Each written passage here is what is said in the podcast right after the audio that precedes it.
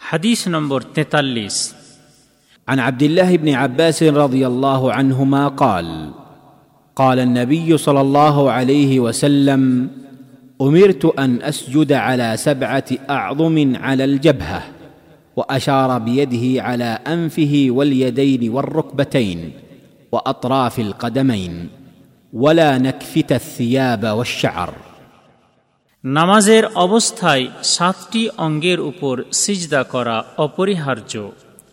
আবদুল্লাহ বিন আব্বাস রদিয়াল্লাহ তালা আনহমা থেকে বর্ণিত, তিনি বলেন যে নবী করিম সাল্লাহ আলিহি ওসাল্লাম বলেছেন, আমি নামাজের অবস্থায় সাতটি অঙ্গের উপর সিজদা করার জন্য আদিষ্ট হয়েছি।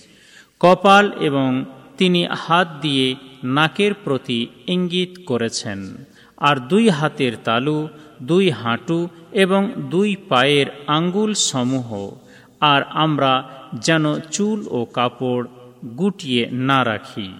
শহেহ বুখারি, হাদিস নম্বর আটশো বারো এবং শহেহ মুসলিম, হাদিস নম্বর দুশো ত্রিশ, হাইফেন বন্ধনের মধ্যে চারশো নব্বই। তবে হাদিসের শব্দগুলি শহেহ বখারি থেকে নেওয়া হয়েছে।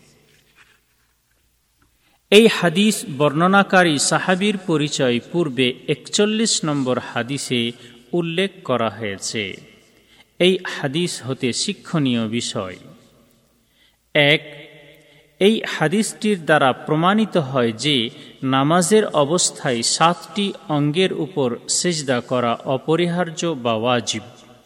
আর এই সাতটি অঙ্গ হল নাক সহ কপাল, দুই হাতের তালু, দুই হাঁটু এবং দুই পায়ের আঙ্গুল সমূহ দুই, নামাজ পড়ার সময় কেউ যদি সিজদা অবস্থায় এক পা বা উভয় পা জমিন থেকে উপরে উঠিয়ে রাখে, তাহলে তার নামাজ পূর্ণ এবং সঠিক হবে না।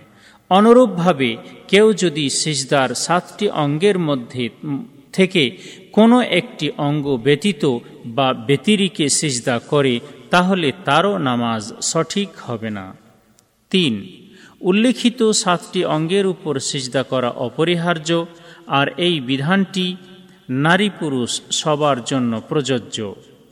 তাই নারী পুরুষ সমস্ত মুসলিম ব্যক্তির উপর অপরিহার্য যে তারা যেন সবাই উল্লিখিত সাতটি অঙ্গের উপর সিজদা করে এবং এই বিষয়ে কোনো প্রকারের অবহেলা করা বৈধ নয়।